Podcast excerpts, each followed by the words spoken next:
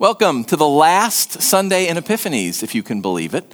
So, next week, we start the first Sunday in Lent. It won't change much in terms of the services. We're going to keep making our way through the Gospel of John. In order to get in the Gospel of John to the crucifixion on Good Friday and the resurrection on Easter Sunday, we have to skip some chapters here and there. We, we can't do it all. So turn in your Bibles to chapter 11 of the Gospel of John. We're going to skip forward a couple and do a story that I'm sure you have heard of. Even if this is the first time you've ever walked in a church, you have heard this. It has entered into cultural literacy the resurrection of Lazarus. So I'm going to read from verses 1 of chapter 11 down to verses 44. So follow along with me. John chapter 11. Now, a man named Lazarus was sick. He was from Bethany, the village of Mary and her sister Martha. This Mary, whose brother Lazarus now lay sick, was the same one who poured perfume on the Lord's feet, on the Lord, and wiped his feet with her hair. So the sisters sent word to Jesus Lord, the one you love is sick. When he heard this, Jesus said, This sickness will not end in death. No, it is for God's glory, so that God's Son may be glorified through it. Now Jesus loved Martha and her sister and Lazarus, and so when he heard that Lazarus was sick, he stayed where he was two more days. And then he said to his disciples, Let us go back to Judea. But, Rabbi, they said, a short while ago the Jews there were trying to stone you, and yet you're going back? Jesus answered, Are there not 12 hours of daylight? Anyone who walks in the daylight will not stumble, for they see by this world's light. It's when a person walks at night that they stumble, for they have no light. After this, after he had said this, he went on to tell them, Our friend Lazarus has fallen asleep, but I'm going there to wake him up. His disciples replied, Lord, if he's asleep, he'll get better. Jesus had been speaking of his death, but his disciples thought he meant natural sleep. So he told them plainly, Lazarus is dead. And for your sakes, I'm glad I was not there, so that you may believe. But let us go to him. Then Thomas, also known as Didymus, said to the rest of the disciples, Let us go also, that we may die with him. On his arrival, Jesus found that Lazarus had already been in the tomb for four days. Now, Bethany was less than two miles from Jerusalem, and many Jews had come to Martha and Mary to comfort them in the loss of their brother. When Martha heard that Jesus was coming, she went out to meet him, but Mary stayed at home. Lord, Martha said to Jesus, if you had been here, my brother would not have died. But I know that even now God will give you whatever you asked. Jesus said to her, Your brother will rise again. Mary answered, I know he will rise again in the resurrection at the last day. Jesus said to her, I am the resurrection and the life. The one who believes in me will live even though they die, and whoever lives by believing in me will never die. Do you believe this? Yes, Lord, she replied. I believe that you are the Messiah, the Son of God, who is to come into the world. After she had said this, she went back and called her sister Mary aside. The teacher's here, she said, and he's asking for you. When Mary heard this, she got up quickly and went to him. Now, Jesus had not yet entered the village. He was still at the place where Martha had met him.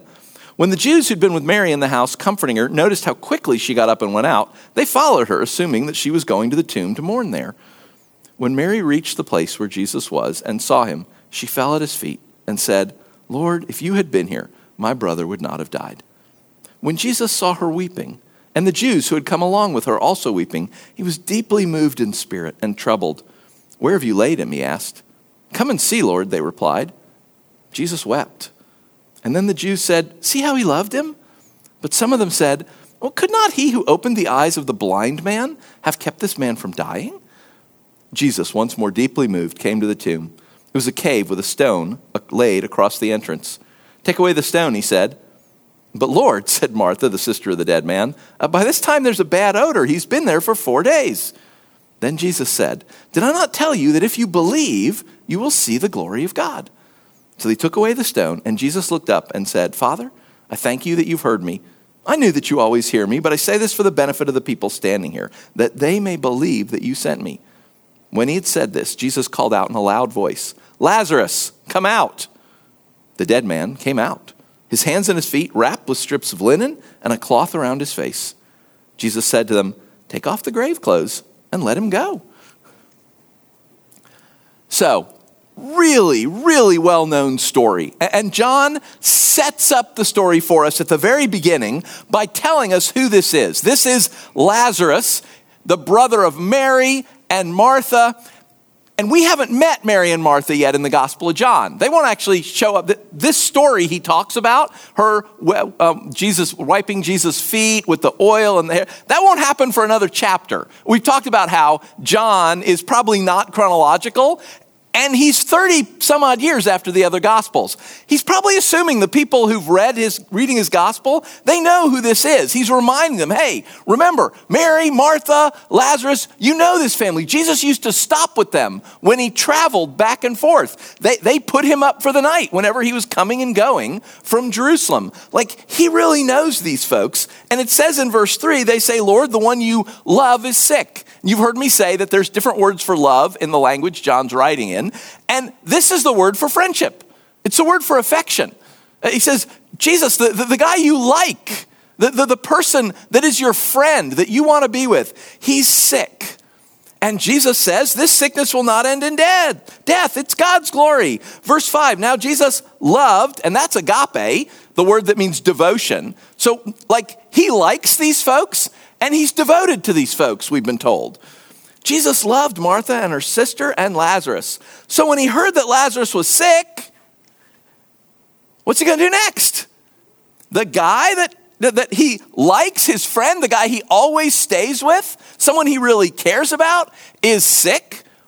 We've seen him heal people before. This, he's oh, not going to die. This is going to be for God's glory. What are you going to read now? If you've been reading along in John, what does Jesus do every time somebody is sick? He heals them. When Jesus heard that Lazarus was sick, he stayed where he was two more days. What's up with that? Like, that does not fit our story. Something has changed. And Jesus even says it. He talks to his disciples after two days. Imagine you're one of his disciples, right? He says, Hey, this is happening. Lazarus is sick. It's going to be for God's glory. And I think you're assuming he's going to say, Let's go. And he does nothing for two days. What are you thinking? Like, if I put myself in their position, I'm thinking, Well, maybe he healed him. We've seen him do that before. I mean, he doesn't have to go like wave a magic wand or anything. He can just say it and it happens. Maybe Lazarus is healed and we don't have to go down there. Or frankly, maybe he decided it's too dangerous. I mean, they were trying to kill him just a few months ago when he was there last. Maybe Jesus has decided we can't do this, it's too dangerous. They're absolutely not expecting him two days later to say, okay, now let's go. And they're like, um, bad idea. You know, the whole killing thing, I mean, it's been two days. Bad idea. And Jesus, being Jesus, of course, gives them a Jesus answer Are there not 12 hours of daylight? You know, I need to start doing this. Normally, people come to me, they, you know, it's like, hey, I'm really struggling with getting along with my mom. I know the Lord wants me to honor her, you know, and I'm trained in the classics. So I go all Socrates on you and I ask you questions and, like, what do you think about this? And how do you think? What about you pray? I'm clearly not doing it right. I need to say something like, all rivers flow to the sea. and then just walk away. And, you know, maybe you'll think I'm like a genius or maybe you'll leave the church. But, you know, he gives them, are there not 12 hours? And they must just be staring at him, right? Because then he's like, Lazarus is sleeping. We're going to wake him up. And of course, they're still taking him literally, which is normally what you do when someone talks to you. Like, if he's asleep, why would we risk dying to go? He'll get up. Don't worry, Jesus, I guarantee it. He'll wake up. So finally, he has to tell them plainly in verse 14 Lazarus is dead. And I'm really glad I wasn't there. What? You did nothing? And now you're glad you did nothing? What in the world is going on in this story? This does not sound like Jesus. This does not sound like the Jesus of the last 10 chapters who does nothing and is glad about it. So they make the trip. It probably takes them at least two days, could be longer, depends on the route they take. And we're told they arrive there, and yeah, guess what? He's dead. He's been dead for days. He's four days dead in the tomb. The mourners are there, the family's there, the friends are there. They are in full swing of what will probably be a week long memorial, a week long grieving session. And Martha hears that Jesus is on the way, and she goes out to meet him. And she says to him, Lord, if you had been here, my brother would not have died. Boy, I wish we knew the tone she said that in. You know, is it an accusation? Is she mad at him? You know, if you'd been here, right? Is, is she crying while she says it? Is it grief? Is it, is she just, you know, depressed? Well, if you'd been here. We don't know. John doesn't tell us. He doesn't give us any of Martha's emotions. He just gives us what she said. And Jesus says back to her in 23, Your brother will rise again. That's actually a controversial statement in this world. At this point in time, Jews are divided over whether there will be a resurrection of the dead. Some say yes, God will, at the end of time, God will come back and everyone will come back to life. And others say, no, when you're dead, you're dead.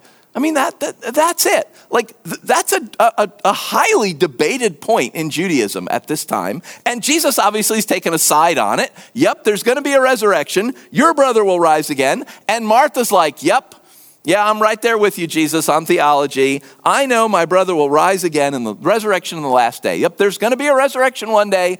I'll see him again. I know that. Like, that's supposed to be comforting or something. And then, Jesus just takes a hard left turn. I am the resurrection. I am the life. Life comes from God. It's in the story in Genesis. God makes people. He, he makes a man out of dirt and whew, he breathes life into it and it comes alive. He takes part of the man and makes a woman and breathes life into it. Life comes from God. Resurrection comes from God people throughout Scripture do raise people from the dead. Elijah and Elisha both raised people from the dead. But it's done through the power of God. Nobody says, I am life. I am life from the dead. Like, he is claiming to be Jehovah. And I've told you before, people are like, oh, Jesus never claimed to be God. His disciples just picked that up later. Oh, he absolutely claimed to be God all the time. When you say, I am life, I am resurrection, oh, you are claiming to be the high God, the God who created the universe and gave life to everyone. And he goes on to talk to her about believing. He says the word believe three times. Whoever believes in me will live, whoever lives by believing in me will never die. And then he asks her, Do you believe this? And wow, does she give a good answer. I mean, it, it doesn't come through in English because we can't translate it without adding tons and tons of words. And you don't want to do that. You don't want to add tons and tons of words to the Bible. And if they did that, what would I have to do except explain these things to you, right? Uh, it's, when she says I believe, it's not, it's not the present, like, oh yeah, right now I believe. She says it in a thing we don't have in English that means that happened to me in the past and it's still true.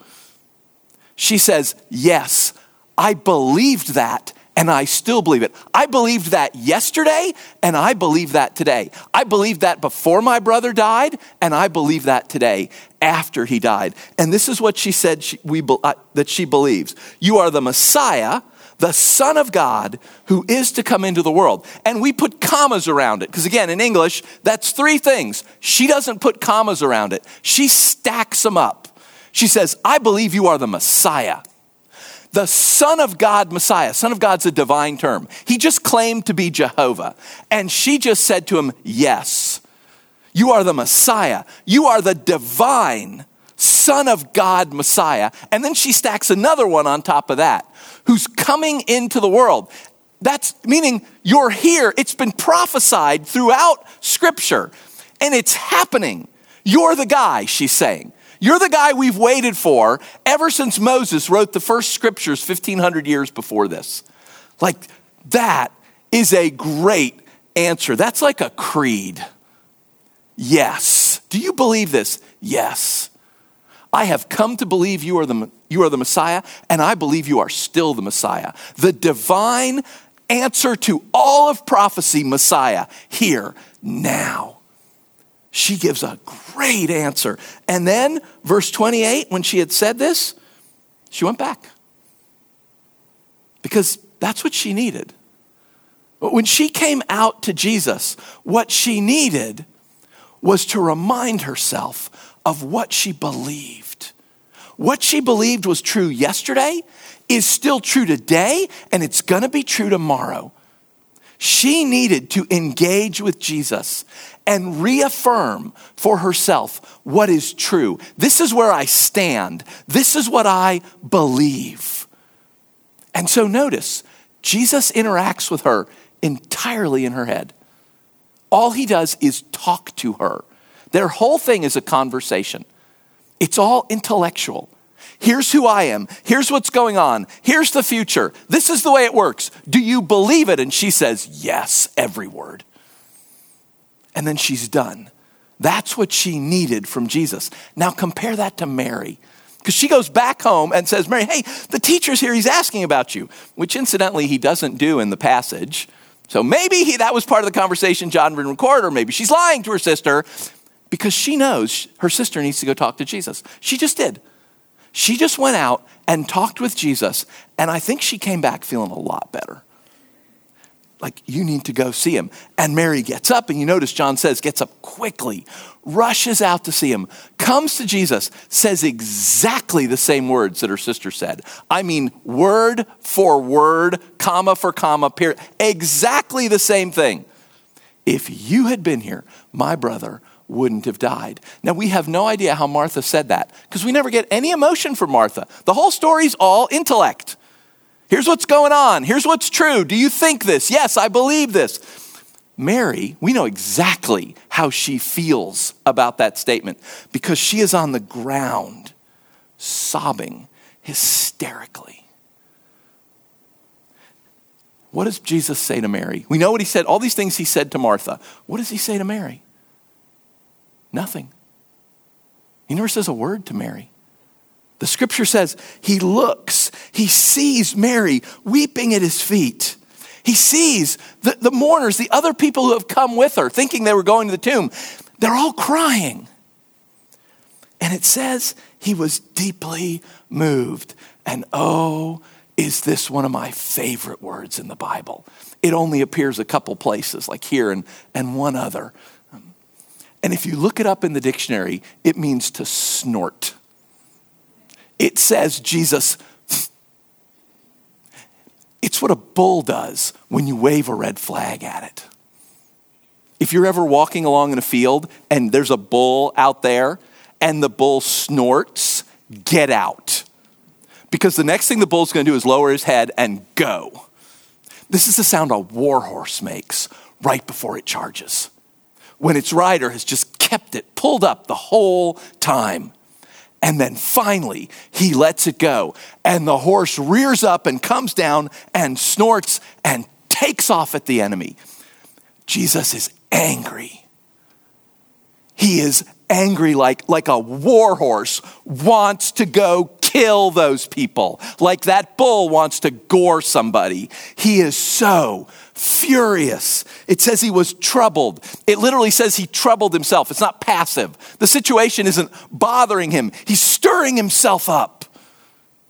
And if you've read the Old Testament and you know the stories where God is furious and he rouses himself, oh, something's going to happen.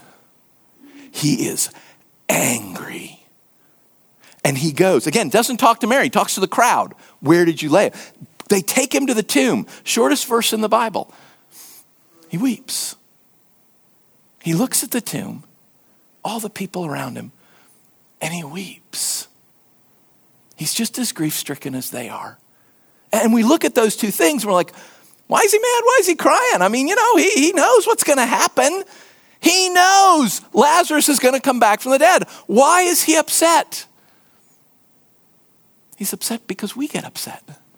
He's upset for the same reasons we are. We buried a friend of mine, Kevin Cowan, in December. We grieved him. We're still grieving. Am I going to see Kevin again? Oh, heck yeah. Not even a question. Is Kevin dead? Actually, it's more like I'm the one that's dead. Kevin is more alive now in the presence of Christ than he has ever been. Kevin is alive in a way that makes me look like a two dimensional stick figure on a page. He is so alive, and I will absolutely see him again. but I'm still angry and I'm still grieving. And Jesus is too. This is what Mary needs. Mary doesn't need an intellectual discussion on truth and belief and here I stand. She needs Jesus to weep with her. She needs Jesus to share in her fury and her grief that her brother is dead. And he does. He enters into that with Mary. Martha's all head.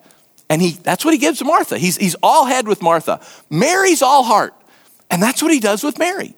He never even says a word to her. He's all heart with Mary. He enters in to her pain because verses 36 and 37 are some of the worst in the whole Bible.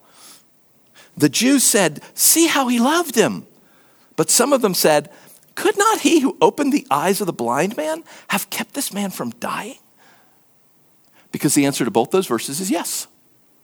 Did he love Lazarus? Mary, Martha? Yes, we're told repeatedly. He loved them. He stayed at their house. He was their friend. He was devoted to them. He loved them. Could he have stopped Lazarus from dying? Yes. Yes, he could have. We've watched him do it. He could have said the word. He's done it earlier in John. A dad comes to him, he's like, My son is sick. And Jesus says, No, he's not. Go home. And the guy goes home. It's a, it's a, it's a 24 hour journey. He gets home. The kid's fine. They're like, when do you get better? 2.30 yesterday afternoon, exactly when Jesus said, he's fine, go home. Could he have stopped Lazarus from dying? Yes. He loves Lazarus and he let Lazarus die. And this is one of the fundamental questions in the universe. It's not just asked by us as Christians, it's asked by anybody who's religious. If there is a good, all powerful God, then why do we suffer? If God is good and God has the power to stop suffering, why doesn't He? And, brothers and sisters, here is one of the really, really uncomfortable truths about God and the world that it is my job to share with you, though I don't want to a pain free life is not on offer in Christianity. A life devoid of suffering, that is not an option if you are a Christian. It will not happen. If what you want with God is a vending machine relationship, you know, I come up to the vending machine, I want a Snickers bar. Hey, there it is. There's two things I have to do to get the Snickers bar. I got to put the money in the slot and I got to press D6, and then the machine gives me the Snickers bar. It's a, it's a, a contract, it's a transaction. If that's what you want from God, you need to find another religion because that is not on offer. The God of the Bible has never been like that, and he never will be like that. He will never be your vending machine and you will have a life where you are constantly doing what you're supposed to be doing. You're coming to church, you're giving money, you're being a good person, you're helping your neighbor out, you're putting the money in the machine, you're pushing D6. It spins, but the bar never drops. That's what faith will look like for you because God is not a vending machine. He will never respond to you if what you want is, okay, God, I'm going to do this, and then you're going to do this. You're going to serve me. I'm going to serve you. You're going to serve me. It's all going to work out. I'm going to do my part. You're going to do your part. That's not on offer. Brothers and sisters, you will not have a suffering, pain free life if you are a Christian. Quite the opposite. You are guaranteed suffering. I mean, this passage doesn't say it, but many other do. Paul will tell Timothy flat out anybody who wants to live and follow God will suffer for it. If you are a Christian, you will suffer all the same things that the world suffers, and also you will suffer because you follow Him. And that is a reality, a truth of the universe. If you're not okay with that, there are other religions that offer a pain free life. Now, spoiler alert, it doesn't work. Those people are just pain. If there was a religion where everyone's life was pain free, we would all be following it. It doesn't work for them either, but they offer it. Buddhism offers a pain free life. If you are suffering as a Buddhist, it is because you have not disciplined yourself to stop caring about things. My pastor back in Singapore had been raised Buddhist, and every day his father would have him sit down and have him close his eyes and have him be aware. Said, Be aware of the world. Now push it away. Be aware of the world. Push it away. If you suffer as a Buddhist, it's because you have not disciplined your mind. You don't understand that all of this is an illusion and you shouldn't care. When you stop caring, you'll stop suffering. If you're suffering in Buddhism, it's your fault. There are religions that offer you a suffering free life. Again, they don't work, but it's not even on offer for us as believers. You will suffer if you are a follower of Christ. Because, as Jesus said back in verse 4, it is for God's glory, so that God's Son may be glorified through it. Yes, Jesus loves you more than life. Absolutely. Yes, He will let you suffer. Absolutely. It serves His purposes, it brings Him glory. A life free from suffering is not on offer. It's not on offer in this church. It's not on offer anywhere in Bible believing Christianity. It's not there. Okay, there are guys who will tell you it is, they are lying to you. Some of them are lying to you because they just don't know, and some of them are lying to you because they want something from you. But a suffering free life is not on offer in the Christianity. You won't get it. Suffering is part of what God does. It brings him glory. It's part of his purposes. So, what is on offer? If you can't have a suffering free life, what do you get? Well, this part's not in this passage, but I would be remiss not to tell you you have a suffering free next life. You don't get a suffering free this life. But the scriptures say the day will come when Jesus will return and set everything right. And from then on out, there'll be no suffering. But again, it's not a vending machine. You don't have to do anything. You don't have to put money in the machine. You don't got to choose. You don't got to decide. He's going to do it. It's just going to happen. You just have, you're just along for the ride. You will not have a suffering free this life, but you will have a suffering free next life, and that life goes on forever. That is coming. It not only is on the table as an offer, it's going to happen. You can't stop it. But in this passage, I see two things that are on offer. That they're, they're on the table. A suffering free life, not on the table. Can't pick it up, not an option. I see two things in this passage that are there if you want to pick them up. The first one is how Jesus responds to these two women. If you are willing to go to him with your suffering, then he will meet you there. If what you need is head, he'll give you a head. If what you need is heart, he'll give you heart. If what you need, frankly, which sometimes I do, is a good swift kick in the pants, that's what he'll give you. Again, it's not a vending machine. If you go to him thinking you need sympathy, that doesn't mean you're going to get sympathy. That may not be what you need. In the book of Job, Job is suffering horribly. And what he says he needs is to argue with God. He says to God, Come down, let's have a trial.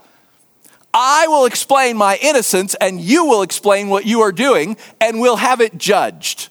That's what Job thinks he needs. When God comes down, he never even lets Job talk. It's not a trial, it's not a dialogue. God comes down. He shows up in a hurricane and he shows up in power. And he says to Job things like, Job, I'll make you a deal. If you can explain the easy things like creation, then we'll talk about the hard things like justice.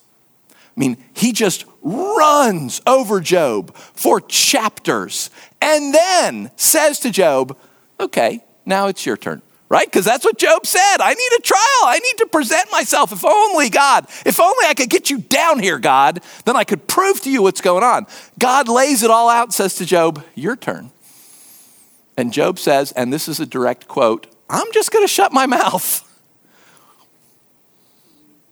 That's it. I mean, God shows up. That is what Job needed. Job didn't need to have a trial with God. Job needed God to show up in power. Job needed to have God say to him, There are things going on in this world you cannot understand. You have to trust me that I know what I am doing.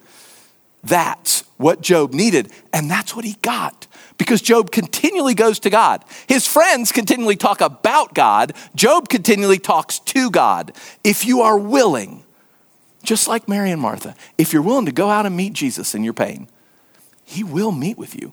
He will give you what you need. It may not be what you want, but it will absolutely be what you need. That's the first thing I see that's on offer. You don't have to. Mary could have stayed in the house, Martha could have stayed in the house. They didn't have to go out. Jesus didn't make them come out to him, but they did, and it was good. The second thing I see on offer in this passage is the very end. We haven't talked about it yet. Jesus comes, he's snorting again. He says, Move that stone. And Martha, you know, the logical one who's all heads, kind of like, uh, cause and effect, Lord. Four days, smelly. Don't do that. And look what Jesus says to her in verse 40 Did I not tell you that if you believe, you will see the glory of God? Now, let me ask you Does Martha's belief have anything to do with Lazarus coming back from the dead? Does she need to believe it? Uh, is this the end of Peter Pan? Remember that? Tinkerbell's hurt. Peter, Bell, Peter Pan turns to the audience. He's like, Come on, you got to believe. And we all have to chant, I do believe in fairies. I do believe in fairies. And then our belief makes Tinkerbell well. It, does Jesus say to Martha, Come on, Martha, let's get some belief here so I can raise your brother? He said he was going to raise his brother back in verse 14 days ago, before he ever left Galilee, he said, I am going. Lazarus is asleep. I'm going to wake him up. Like, that's going to happen. He is going to raise Lazarus from the dead. But, Jesus says to Martha, if you will trust me, you will see the glory of God. Because you always have that option in your suffering. You always have the option of how you view it what you do with it. Look what happens afterwards. We didn't read these. Let's read 45 and 46. Therefore, many of the Jews who had come to visit Mary and had seen what Jesus did believed in him. Jesus uses Lazarus' suffering and death, his sister's suffering in burying him and being all that for four more days. He takes all of that and he saves people. He takes people out of darkness into the kingdom of light. You are going to meet people. And that day when Jesus sets all things right, you will meet people who watched Jesus call Lazarus out from the grave. And that's why they're in God's kingdom. Because they thought what Martha thought oh my gosh, this is him. Who, no, nobody else can do this but God. This is the guy. Jesus used all of that pain to do exactly what he said he, gonna, he was going to do, all the way back at the beginning in verse 4. This sickness is for God's glory, so that God's Son may be glorified through it. And that is exactly what happens. But look at the very next verse, verse 46. But some of them went to the Pharisees and told them what Jesus had done. You see, some people see it and see God and respond, and some people see it and see a threat. And if you keep reading, they, they're like, we got to stop this we can't let this guy keep doing miracles like this. Everybody's going to follow him. He's going to start an insurrection. The Romans are going to come. The whole city's going to be wiped out. Some people saw what Jesus did Lazarus suffering, Mary and Martha suffering, Lazarus resurrection, and they said, This is God. And some people saw exactly the same thing and said, This is dangerous. We need to kill this. You always have that choice. When you suffer, you always have the choice of how are you going to view it? Are you going to view it in the this is this is awful, we need to get rid of this? Or are you going to view it as Jesus says, if you will trust me, you will see God's glory. I think that too is on offer for us. That if we will trust him, then he will use it for our glory. There is no promise of a pain free life. In fact, there is a promise of suffering in this life. But there is also a promise that God brings good out of everything. The most horrible, terrible, awful things, He says, I will redeem that. I will use that. That will bring me glory. And he's going to do that, like Lazarus. He's going to do that anyway. Jesus is going to bring Lazarus back. That's a done deal. It's how you view it. Martha, Martha, if you trust me, if you believe, you will see the glory of God. But that's a choice we make. Every time we suffer, that is a choice we have to make. Do we view it as the all powerful, sovereign Lord of the universe, who loves me more than life, he still has holes in his hands in eternity from hanging on a cross to save me. The all powerful Lord of life, who loves me more than life, let this happen. And if I will let it, he will bring glory out of it. That, brothers and sisters, that is on offer. You can go to him in your suffering and he will meet you. You can view it as something that he is going to make glory out of. And frankly, you probably won't see it in this life, but you will see it. So we're going to end, as we always do, by taking communion, but we're going to do it a little differently in light of this passage. So I'm going to pray over us as I always do. When I finish praying, I'm going to pray for God's Spirit to speak to us. I'm going to pray over the elements. When I finish praying, go and get the bread and the cup. There's the, the two here, the one there, there's one in the back. Choose whichever one you like. If you would rather not be in the line, there's uh, individuals there in the back by the door. But we're not going to take it together. Get the bread, get the cup, take it back to your seat, and then you talk to God. Because when you take that bread and take that cup, you either need to tell God, I'm in. Yep, I get it. You will use me for your glory. If it suits your purposes to redeem this world, then use me. Use my suffering. Because Jesus has to die to save us. It's not like he's asking us to do anything he hasn't already done. You take the bread, you take the cup. Either say to God, I get it, I, maybe you didn't know this before, but now you do. I'm in. Or say to God, can't do this. Like, I'm not ready for this. This is too much too soon. So change me. Because you're still saved. You're still a Christian. Again, it's not a vending machine. You don't got to do anything. Jesus saves us. Full stop. If you said please, he said done.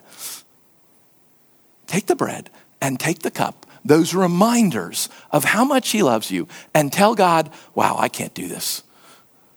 Like, I'm, I'm not there yet. Change me. Help me. Help me to stop treating you like a vending machine. Help me to stop treating you as if you were my servant. Folks, we're the vending machines. God comes along and says to us, do this, and we do it. If, you, if you're not ready, tell the Lord that. Like, wow, I, am not ready for this. You got to help me. Because he'll meet you. He always does. He'll meet you where you are, he'll meet you with what you need. Let's pray. Lord, boy, uh, not my favorite passage in the Bible, Lord God. I like the ones about, you know, you conquering death and giving us peace in all things and um, yeah, you, you bring good out of everything. I don't like the ones that remind me that you allow suffering. You said it was a good thing that Lazarus died, that his sisters mourned. It, it suited your purposes, and there are people in your kingdom now that you used that suffering to save them. Now, I confess, Jesus, I, I, that's hard.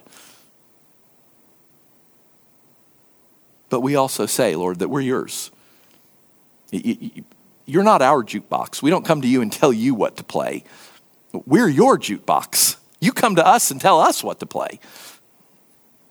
Lord, we're yours. I pray for my brothers and my sisters now as we take the elements, as each of us takes it alone, talking to you personally. Lord, give us courage. Give us courage to say we're in. If we can't do that, then meet, meet us in our pain, meet us in our concerns and our worries. Change us. Change us so that we become people like this. So, so we can say what Martha said. Yes, I believed that yesterday. I believe that today. I'll believe that tomorrow. I believed that before my brother died, and I believe that even after he died. I believe it. Lord, I pray for us. Use this time, use these songs as we sing again afterwards. Use our prayers, Holy Spirit.